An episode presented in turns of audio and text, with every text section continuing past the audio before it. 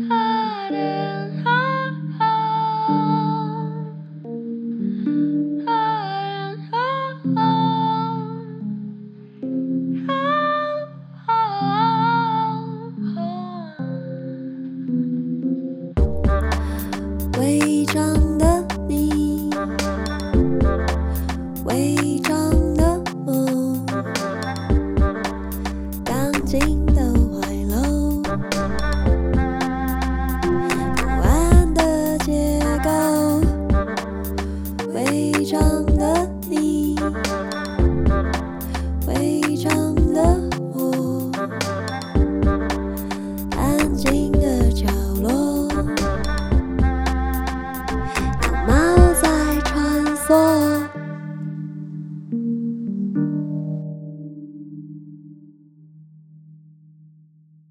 大家好，欢迎收听《违章女生纯读书》。今天我想读的这本书叫做《维瓦第效应》，它是关于探讨刻板印象跟标签的书，然后也是普林斯顿大学的心理学讲义。它的作者是克劳德·史提尔，那是由脸谱出版。然后这本书我觉得它非常好读，也搭配很多实际的例子，然后跟实验。那我今天读的是它的第八章《刻板印象威胁的力量：线索的角色》。那里面有个小章节叫做“群聚效应”。群聚效应，女性大法官体现的职场刻板印象。二零零三年六月二十三日，美国最高法院宣布了两个具指标意义的积极平权案例的裁决。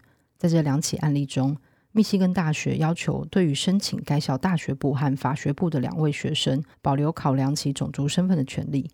前者为格拉兹诉布林格案，后者为格鲁特诉布林格案。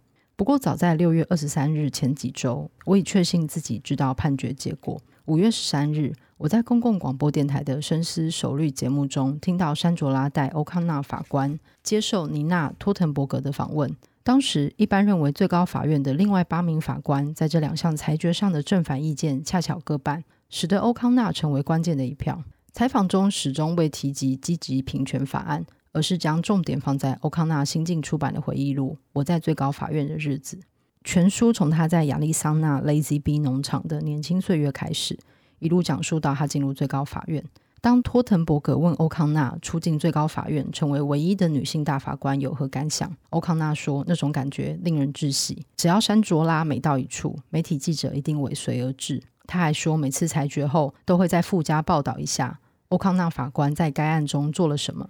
他的任命始终引人存疑，他够好吗？他有女权主义的倾向吗？他的女权主义色彩是否不够鲜明？每个阵营都拿着放大镜在检视他。接着，托滕伯格问欧康纳：“金斯伯格法官，也就是第二位受任命为最高法院法官的女性来了之后，情况有没有好转？”欧康纳回答：“那真是天壤之别。金斯伯格法官一来，我的压力就解除了。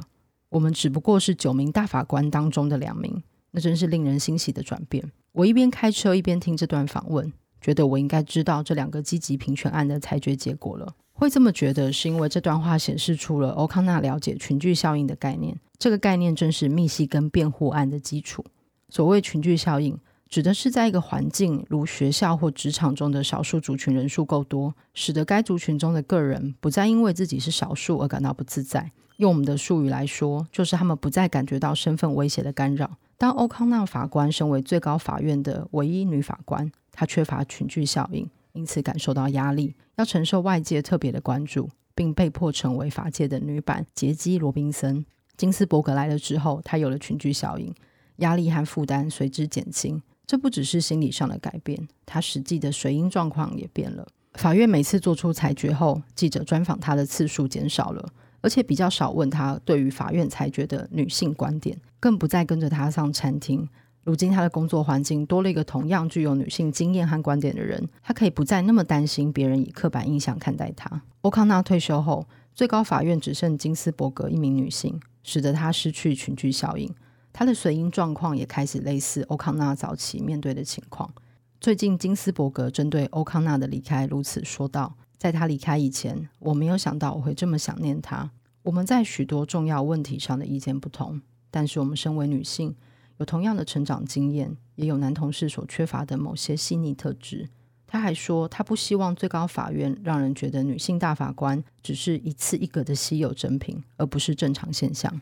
欧康纳退休后，金斯伯格的水银状况恶化，他从正常现象变成非正常现象。群聚效应并不是精确的用词，很难定出一个精确数值。举例来说，高等法院只是多了一名女法官，欧康纳便感觉到群聚效应的好处。但是几乎没有大学院校会将两名少数族裔学生视为产生群聚效应的临界量。那个决定的关键是什么呢？有一个可能性是，某个环境中的少数族群人数必须足以改善个人的水银状况。一般大学校园中只有两名黑人学生，实在无法影响整个学校社群。例如主流风格、谁具有地位、谁能当学生领袖、被冠以刻板印象的可能性等等。举例来说，在学生人数超过三万六千人的密西根大学，就算有一百或五百名黑人学生。是否便足以产生群聚效应？然而，最高法院的九名大法官当中，只是多一名女性，就大大改变了欧康纳的随音状况。哈佛大学知名组织心理学家理查·海克曼和同事尤达·阿曼丁格，借由世界各地交响乐团的女性成员来检视这个问题，结果十分有趣。在女性比例小至百分之一到十的乐团，女性乐师的感觉和欧康纳在金斯伯格尚未进入最高法院时的感觉非常相似。他们觉得有必要证明自己，有必要效法男性优秀乐师的典范，压力极大。即使女性比例达到百分之二十左右，足以产生一定程度群聚效应的乐团，还是有问题。只不过问题不同于那些只将女性乐师作为点缀的乐团罢了。例如会有较大的性别冲突，直到比例达百分之四十，男女双方才都开始有较满意的感觉。因此很难精确定出群聚效应的临界量。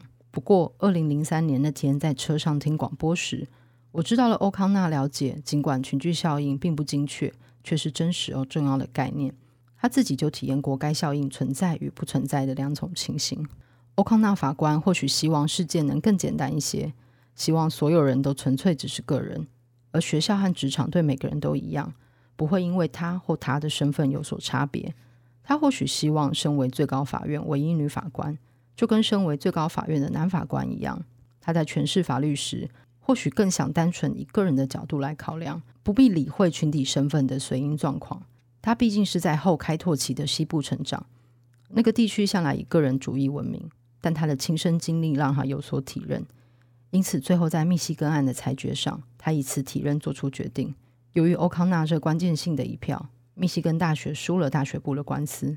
校方采取的措施被认为太接近严格的种族配额制，但赢了法学院一案，使得校方在录取学生时能将种族因素纳入考量。这也代表法院认为少数族裔学生能否在大学环境中正常运作和学习，群聚效应具有重要影响。那这个小小的段落就念到这里。这本书非常好看，推荐大家阅读。感谢大家收听《违章女生纯读书》，那我们下次见，拜拜。